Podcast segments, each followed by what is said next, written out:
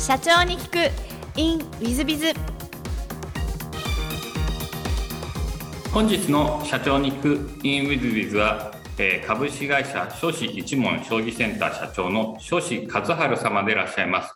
えー、まずは経歴をご紹介させていただきます。えー、東京都江東区生まれ、えー、1961年にお生まれになっていらっしゃいます。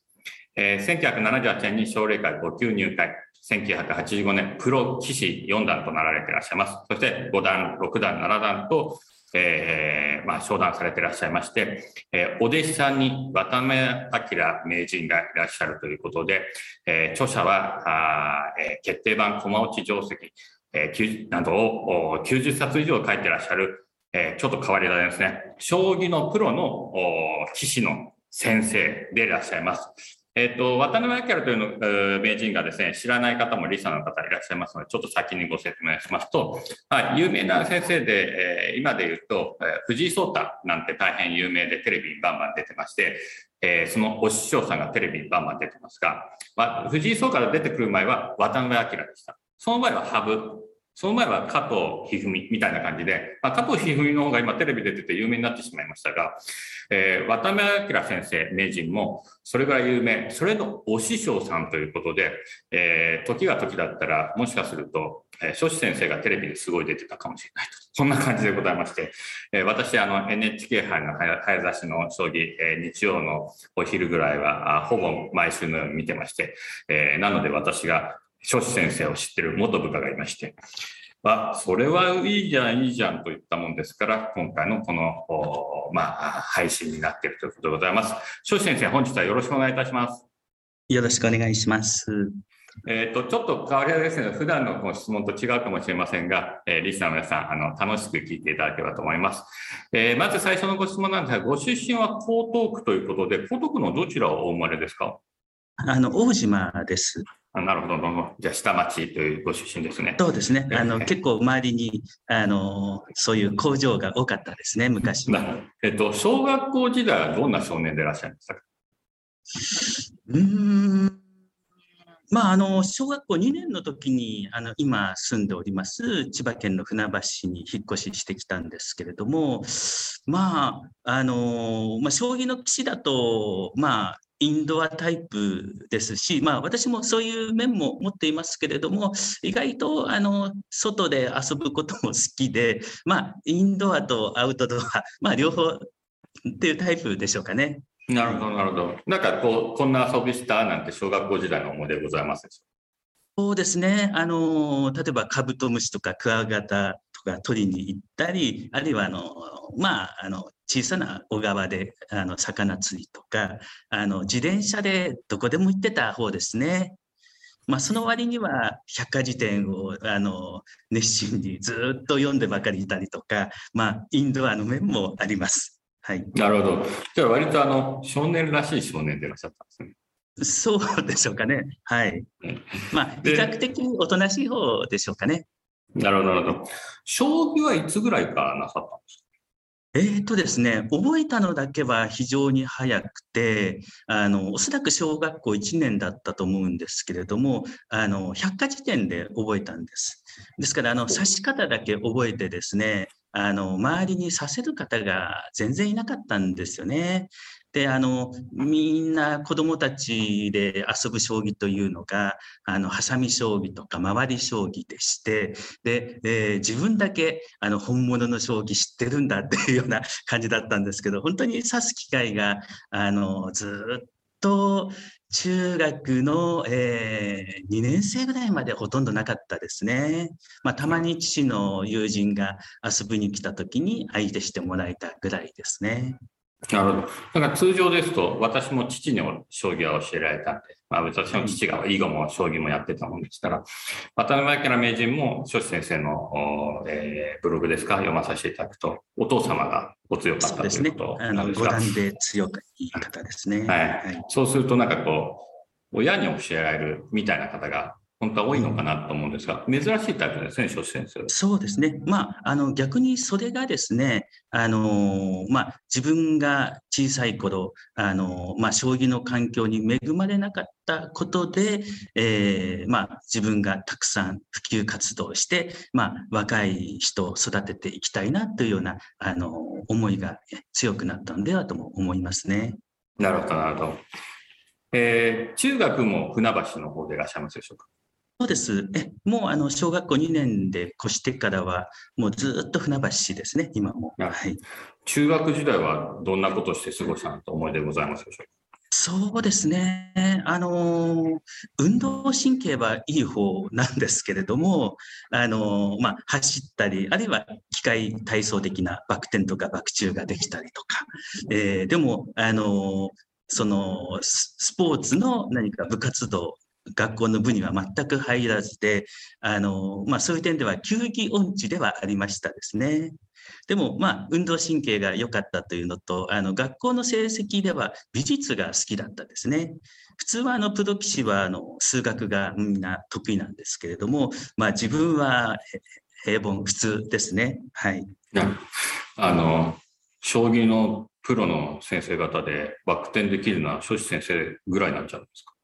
かもしれないですね。あの、昔、えー、まあ私がそうですね、30前、まだ20代後半ぐらいの頃は、あの、まあ、あの、将棋連盟の野球部にも入っていないんですけれども、あの、何かあの、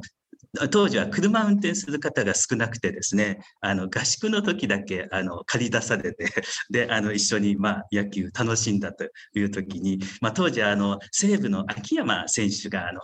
こうホームに入る時にバク転をとか、あの、爆打を披露して、あの、真似たことがあってですね、あの、それが結構、あの、そうですね、あの、噂になって例えば渡辺名人が、まあ、まあ、竜王時代ですかね、師匠は、あの、こういうのができるんだよとかで、えー、っていうような感じで、まあ、そんな話で盛り上がった時はですね、あの、渡辺竜王が、まあ、ちょうど羽生さんとですね、お互いが永世竜王をかけた勝負というのがあったんですけれども、まあ、あの、渡辺名人がもう3連敗もしたので、まあ、あの、もし、あの、渡辺名人が、まあ、当時渡辺竜王が永世、初代の永世竜王になったら、バク転を披露するとか、もう、まあ、40半ばぐらいのことですかね。まあ、あの、そんな話で、周りの、まあ、当時のソーシャルネットワーキングですと mixi なんですけれども、盛り上がったこととかもあったんですけど、まあ、あの、やっぱり、あの、ご年配の方から絶対危ないのでということで、まあ、あの、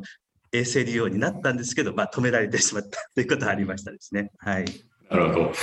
あの、えー、先生のお年からすると、ジャニーズ目指してよかったんじゃないかなっていうぐらいの年代だと思うんですが、バック転バック中っていうとですね、そういうのはあまりお考えにならなかったんですか？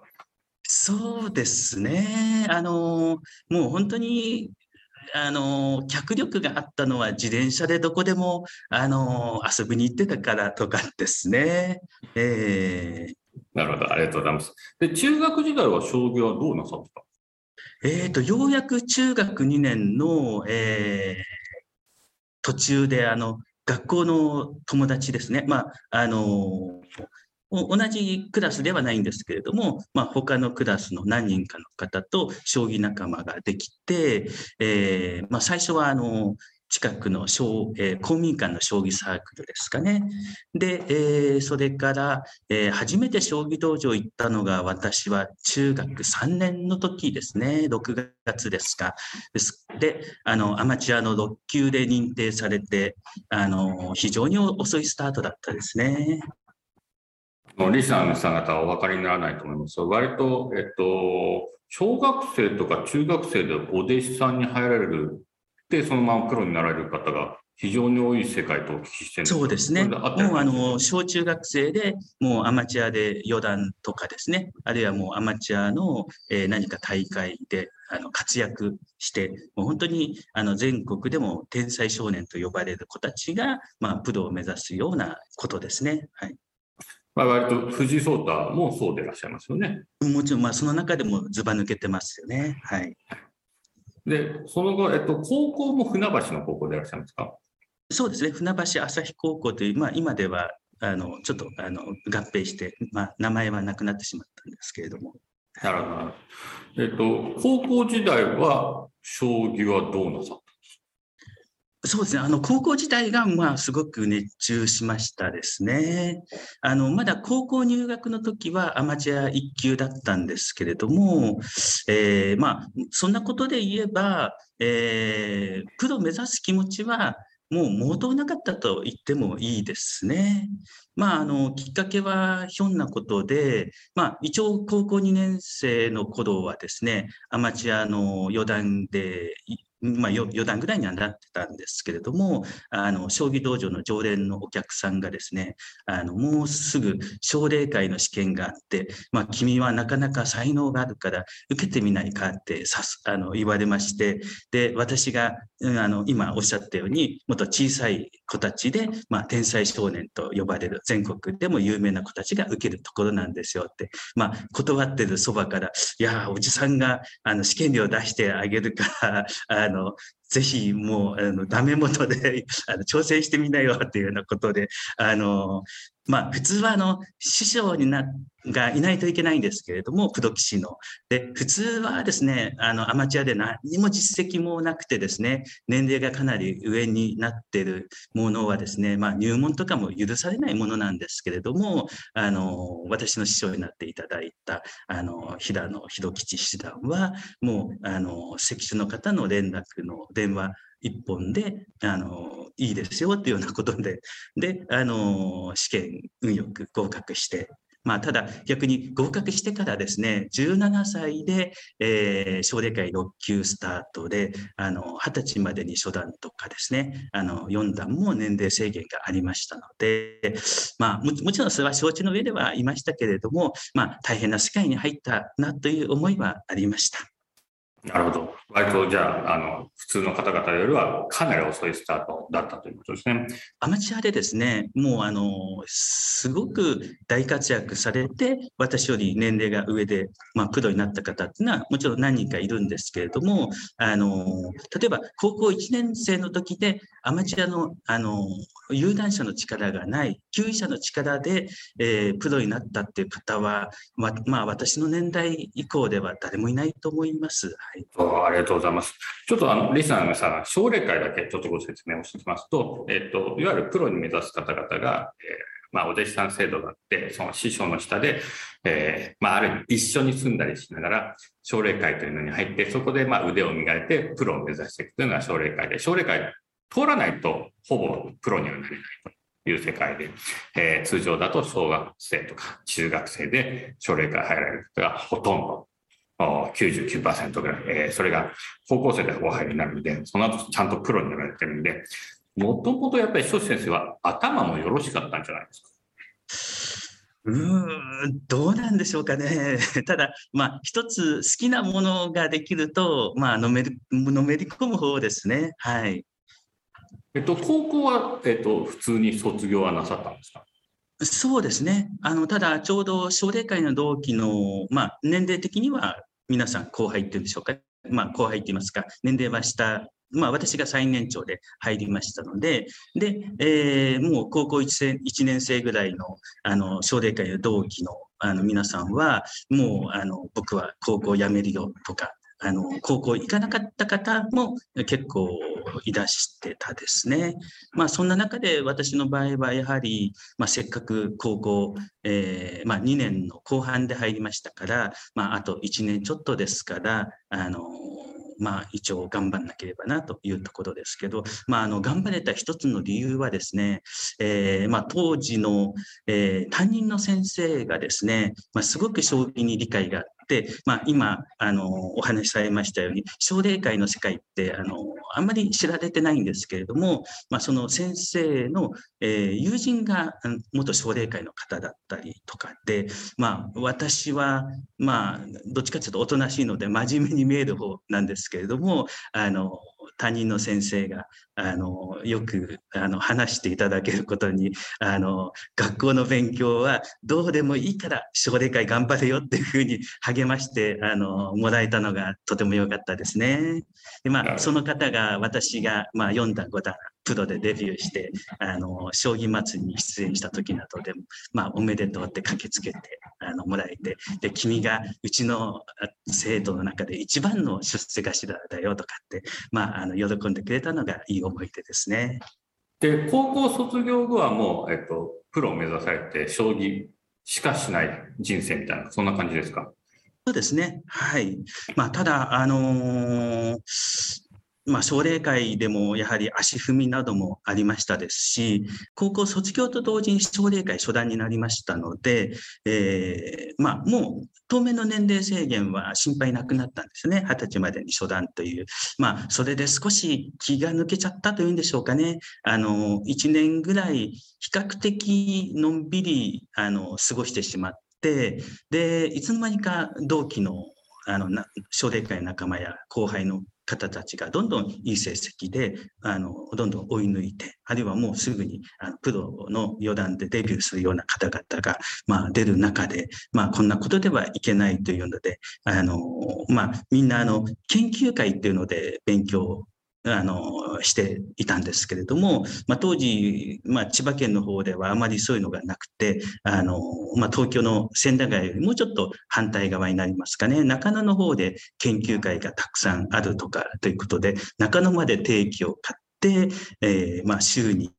まあ、半分か半分以上いくような形で、でも、あの、半分ぐらいでもちょっと定期がもったいないので、で、えー、空いてる日は、まあ、あの、仙台学将棋会館で、プロの、あの、公式戦の記録係のアルバイトをしたりで、もう本当に、あの、朝早くから夜遅くまで、まあ、ほとんど休みなしで、あの、頑張っていったという、まあ、あの、ことで、まあ、その後なんとかプロ棋士になれたかなという、えー、感じですね。はい。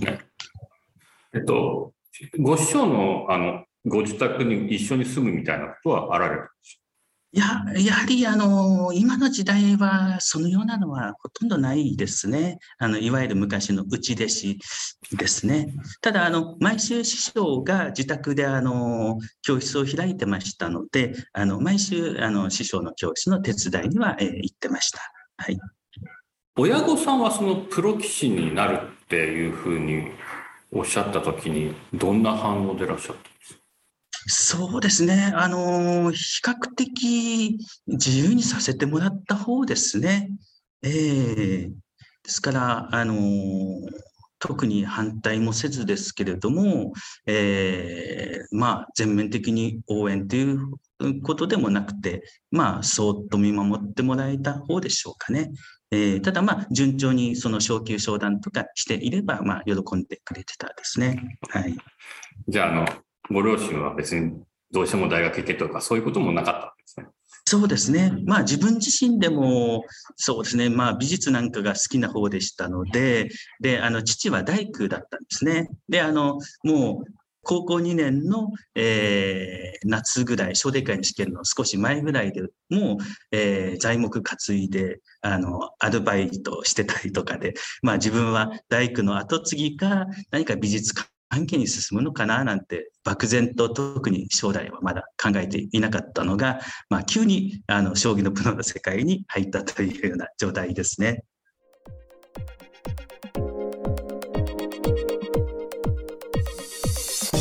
3分コンサルティング。w i z b i z が社長の悩みを解決。本日の3分コンサルティングは K 様、えー、旅館さんだそうです、えー、小規模な温泉旅館を営んでいる K と申します大手の OTA、オンライントラベルエージェントに掲載しており、コロナが収まっていくとに合わせ、えー、少しずつ OTA からの送客数は動いています。ただ OTA の方はどこの旅館もやっており、これからのことを考えると不安が残ります。この他ではありましたが、先日自社のホームページのリニューアルを行いました。ただ現状自社ホームページからの予約は多くありません。スタッフで今後の営業方針についてディスカッションをする予定です。集客施策等でアドバイスいただけると幸いです。何卒よろしくお願い申し上げます。えー、まあ OTA ご存知のない方も多くいらっしゃると思いますので、リスナーの皆さん方の中にも多くいらっしゃると思いますのでご説明しますと、いわゆるえー、ホテル、旅館の方々が、えー、いっぱい掲載している、まあ、飲食店でいう食べログみたいな、グルナビみたいな、そういうのがいっぱいありますね。まあ、鳥バゴとか、なんでしょうね。じゃらもその一つでしょうかね。えー、楽天トラベルとか。まあ、いっぱいあります。ものすごいいっぱいある。で、やっぱりここからの送客がやっぱりね、えー、多いわけですね。で、このシステムがですね、まあ、あホテル、旅館なんかはですね、えー、なんでしょう。数秒ごとに需要と供給であの値段も変わってきたりするので、それがアメリカ側持ち込まれて、それが普通になってますので、全部そんなシステムでやってますので、まあまあ、あの、旅館の方々、ホテルの方が大変ご苦労されてらっしゃるんじゃないかなと思います。で、例えば大手のアパホテルなんかどうやってるかというと、自社ホームページから来た方が安くて、OTA ルートの方が少し高いみたいな感じですね。ほんのちょっとの差をつけてます。さらにですね、アパホテルはすごいことに OTA の仕組みを作ってるんで、需要が多いと値段が上がり、需要が少ないと値段が下がるなんていうシステムを自社ホームページで作ってるんですね。ですので、えー、まあ非常にアパホテルがコロナ禍でもうまく儲けたというふうな話がございました。で、えー、自社ホームページからの予約を取りに行こうと思うと、アパホテルまではいかなくとも、アパホテルに近いぐらいホームページを充実させなきゃいけません。つまりそれぐらいお金をかけるってことですね。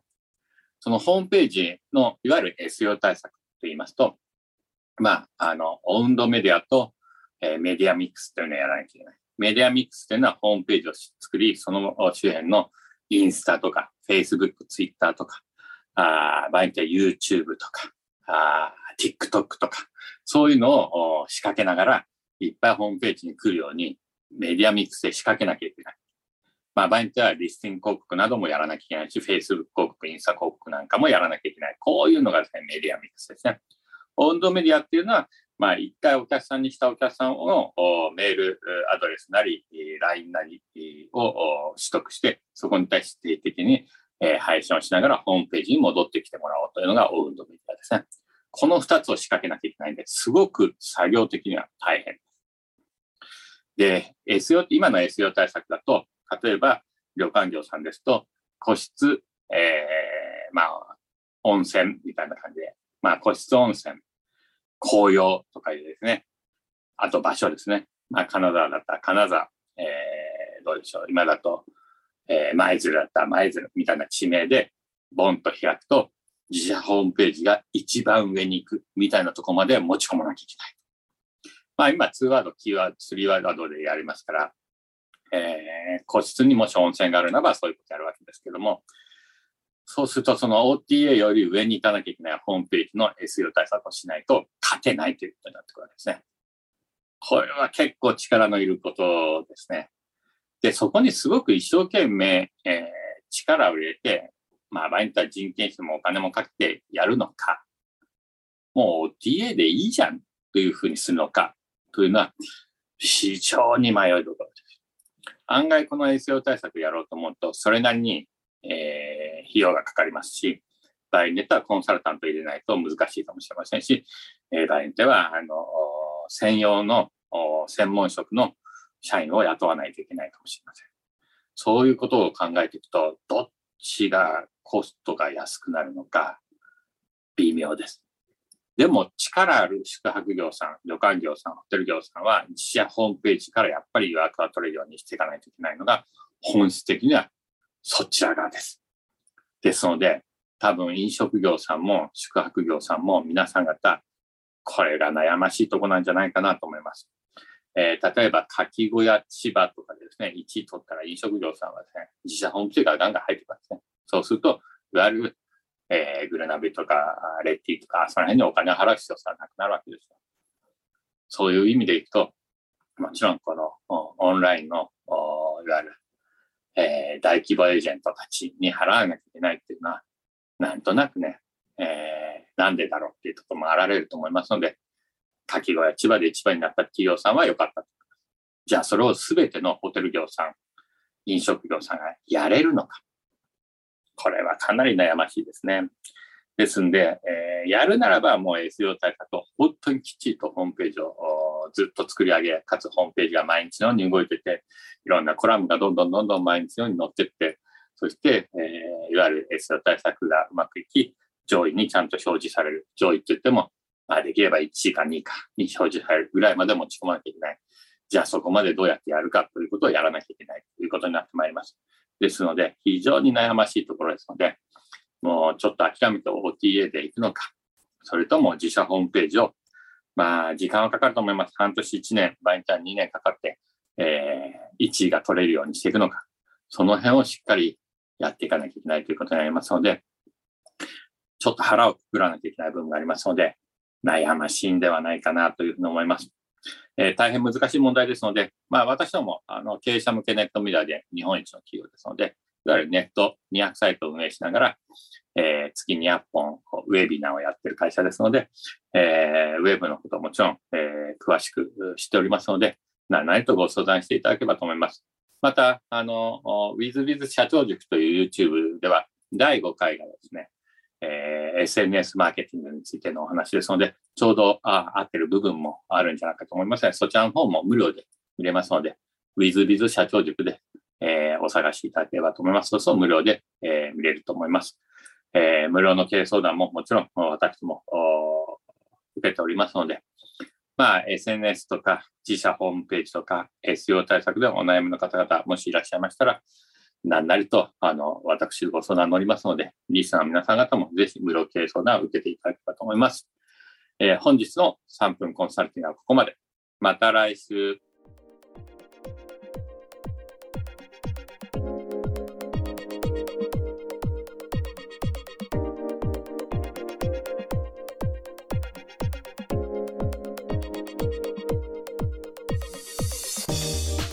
本日も社長に聞く InWithBiz をお聞きくださり誠にありがとうございました、